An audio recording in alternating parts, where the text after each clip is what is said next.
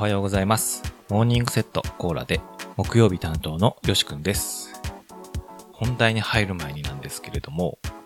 僕はすっかり50音の中でラ行の存在を忘れてまして、今日の配信分はちょっと慌てて撮っています。なんとなくなんですけど、やゆよの後って和音に続いて50音が終わってしまうような感じがしてしまって、完全にラ行の存在忘れてました。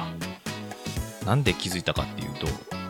月曜日のセンさんの放送を聞いて、あ、そういえばラ行ってあったなと思って、それを聞いた後に慌てて今撮っています。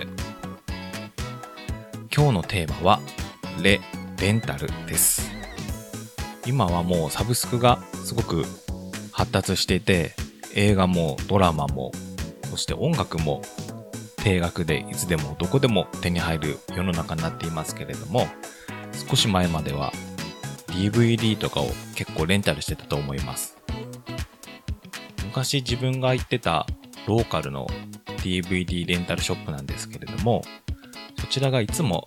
毎月1がつく日、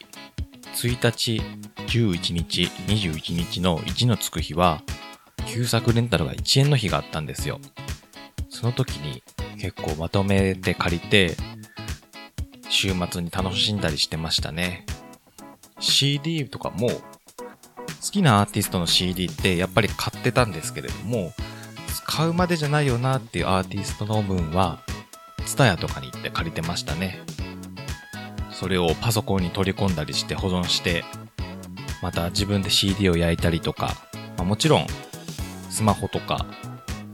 他のところに移したりとかもしてたんですけれども、それももうすっかりやらなくなりましたね。近所にあったツタヤとかも、店舗を縮小したりとか、お店が潰れちゃったりしたとこもあって、レンタル業界もなかなか厳しそうですね。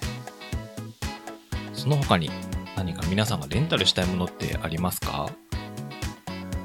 僕が前にちょっと思ったのは、家電とかってなんかレンタルして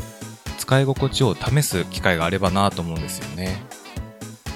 実際に買ってみてなんかちょっと違うなとか